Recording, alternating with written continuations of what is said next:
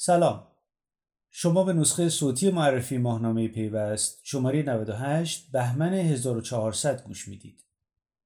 تب رمز ارزها این روزا توی دنیا و توی ایران خیلی بالاست. فکر کنم فقط من باشم که هیچ رمز ارزی ندارم. در همین حال بحثای خیلی داغی در مورد اینکه آیا باید رمز ارز ملی داشته باشیم یا نه و اگر می‌خوایم داشته باشیم قواعد و ضوابطش چیه توی کشور در جریانه. پرونده این شماره پیوست درباره رمز ارز ملی و بیمها و امیدهای اونه. طلوع ریال دیجیتالی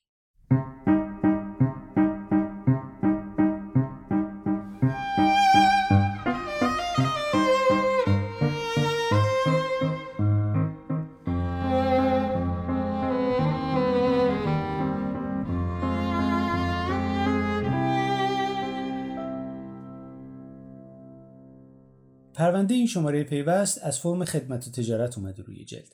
پس مرور مجله رو از همین فرم شروع می‌کنیم یعنی از صفحه 68 و گزارشی که با همون تیتر طلوع ریال دیجیتالی منتشر شده. توی این گزارش یک مرور کوتاه و سریع شده بر مسئله رمز ارز ملی و اینکه توی چه مرحله قرار داره و آیا واقعا محقق میشه یا نه. در ادامه سعید احمدی پویا مشاور ارشد حوزه کسب و کار و fintech هلدینگ فناو یه مطلب نوشته برای ما در اهمیت شکل مناسب پول. و بعد از اون یه گفتگو داریم با معاون فناوری های نوین بانک مرکزی. آقای مهران محرمیان گفتن که باید بین حاکمیت پولی و نوآوری مصالحه برقرار کنیم. بعد از این گفتگو یک گزارش کوتاه داریم با موضوع کریپتو یا همون رمز ارزها. کریپتو موضوعی که پس از سه سال هنوز موضع حاکمیت در قبالش مشخص نیست. و جالبه در این فاصله ای که پیوست رفته بود برای چاپ تا اون زمانی که برسه به دست خواننده ها رئیس قوه قضایی هم خواستار مشخص شدن موضع حاکمیت و بانک مرکزی درباره رمز ارزها شده بود. پس اینکه تیتر رمز ارزها پشت میله های تردید برای این گزارش انتخاب شده واقعا بجایه و بعد از این گزارش در انتهای این پرونده یک میزه گرد داریم. با حضور مدیران صرافی های رمز ارزی امیر حسین راد مدیرعامل نوبیتکس وحید والی مدیرعامل هلدینگ نیکندیش امین امینی هم بنیانگذار والکس امیر حسین مردانی مدیرعامل بیتپین و احسان قاضیزاده مدیرعامل اکسیر در این میزگرد شرکت کردند و تیتری که برای این میزگرد انتخاب شده ماحصل گفته این مدیرانه. برای تنظیمگری حوزه رمز ارز یک متولی تعیین کنید. با این میزگرد فرم خدمت و تجارت و پرونده این شماره که تیتر یک شده بود بسته میشه برمیگردیم از اول مجله و فرم گزارش ما مرور پیوست این شماره رو ادامه میدیم. توی فرم گزارش ما بعد از گزارشهایی که توی حوزه طرح مجلس درباره جهش تولید دانش بنیان اومده و همینطور یک گزارش درباره کارآفرینی اجتماعی یک گزارش دیگه درباره شهرپی و خدمات الکترونیکی که به شهروندان میده. و همینطور یک گزارش از خانم باران باغری در مورد خدمات ملی هوشمند پنجره هایی که بسته میمانند و اینکه قرار یک پنجره جدیدی در این حوزه باز بشه یا حالا ایجاد بشه می‌رسیم به پرونده این شماره با موضوع تولید گوشی ایرانی. موضوعیه که از سالهای پیش بهش پرداخته شده بارها و بارها. تقریبا هر دولتی که اومده سر کار از اواسط دهه 80 تا الان یک بار تلاش کرده که گوشی تلفن همراه رو در داخل تولید بکنه و همشون هم شکست خوردن. به نظر می‌رسه این دولت هم یک برنامه هایی تو این حوزه داره. ضمن اینکه خب یک سند بالادستی مصوب شورای عالی فضای مجازی هم در این زمینه داریم که تا سال 1404 باید 20 درصد گوشی های بازار تولید داخل باشن. یعنی حدودا 4 تا 5 میلیون گوشی در سال باید تولید بشه در داخل کشور اونم گوشی هوشمند. تیتری که برای این پرونده انتخاب شده گلخانه ای روی آبه و دلیلش اینه که در این طرح جدیدی که بین وزارت ارتباطات، وزارت سمت و مرکز ملی فضای مجازی تهیه شده قرار یک فضای گلخانه‌ای برای تولید کنندگان گوشی ایجاد بشه که اونا بتونن محصولاتشون رو بفروشند و بعد از یه مدت روی پای خودشون وایسن. حالا اینکه چقدر موفق میشن یا نه شاید لازم باشه یه مقدار صبر کنیم اگه نخواهیم پیش داوری بکنیم.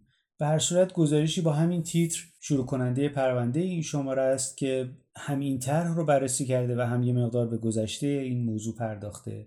بعد از اون یه گفتگو داریم با آقای ستار هاشمی معاون نوآوری و فناوری وزارت ارتباطات و فناوری اطلاعات که ایشون هم گفتن بازار گلخانه‌ای در اختیار تولید کننده موبایل قرار می‌دهیم. و از طرح دفاع کردن. طرحی که گویا از دولت قبل شروع شده بوده نگارشش و حالا اصلاحاتش و الان در این دولت قرار اجرا بشه. بعد آقای امادالدین پاینده یک یادداشت برای ما نوشتن نمونه مشابه داخلی گوری که مرده ندارد. بعد از اون یه گفتگو داریم با آقای جعفر صبحی مدیرعامل صنایع صبح پارلار آسیا. کارخونه ای که توی تبریز قرار داره و بردهای الکترونیکی تولید می‌کنه.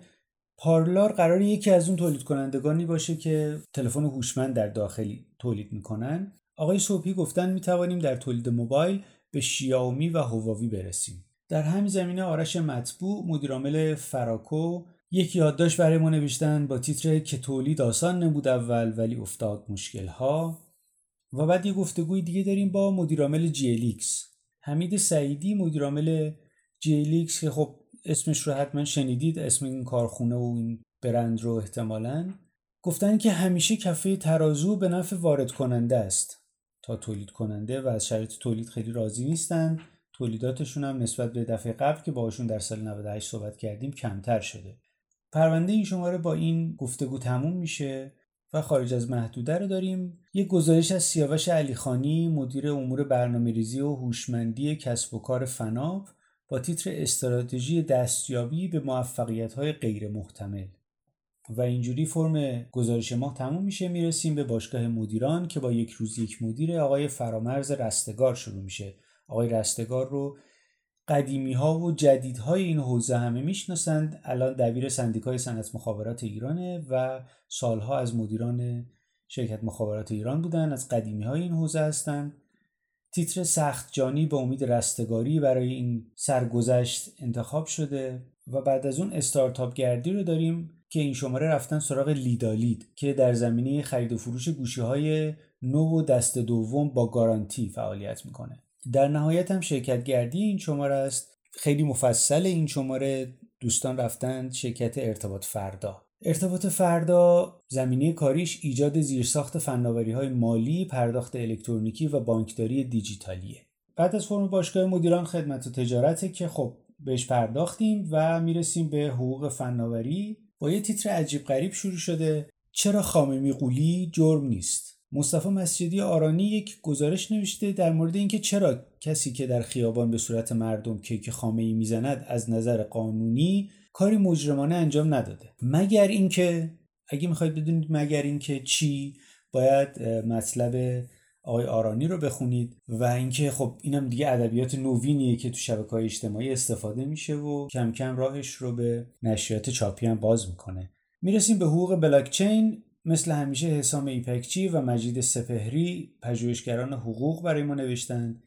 مقدمه بر کارکرد حقوقی NFT در مبادله آثار هنری. اینکه NFT چیه و چه کارکردی در مبادله آثار هنری داره و این روزا همه چی رو دارن NFT می‌کنن و میفروشن موضوعی که بهش پرداخته شده. این شماره حقوق بلاکچین دو قسمت شده. یه قسمت دیگهش رو خانم زهرا زلفقاری کارشناس ارشد هوش مصنوعی نوشتند. تنظیمگری صنعت کریپتو در سال 2022 و در نهایت مثل هر شماره خانم غزاله دخیلی حقوق نرم افزار نوشتن برای ما حقوق کاربران در قراردادهای سس فردیت جمعگرا یا جمعیت فردگرا. بخش راه حل با معرفی جدیدترین محصولات تکنولوژیکی در ماه گذشته شروع میشه.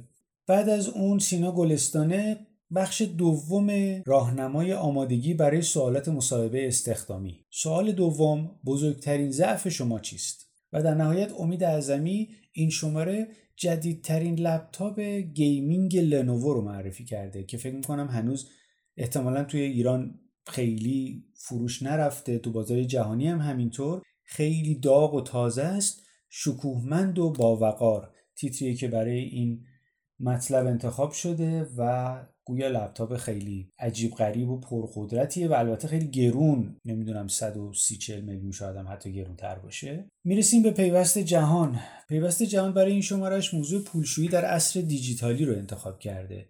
وضعیت نامعلوم و اینکه با توجه به دیجیتالی شدن همه چیز و بانک ها و خب ظهور NFT و cryptocurrency و از این چیزها به موضوع پولشویی چی میشه و این پیچیده شدن قضیه خیلی داستان ایجاد کرده گویا. پرونده این شماره به همین موضوع اختصاص داره و با پیوست جهان و هواشی پرونده ای که داره می‌رسیم به انتهای این شماره پیوست.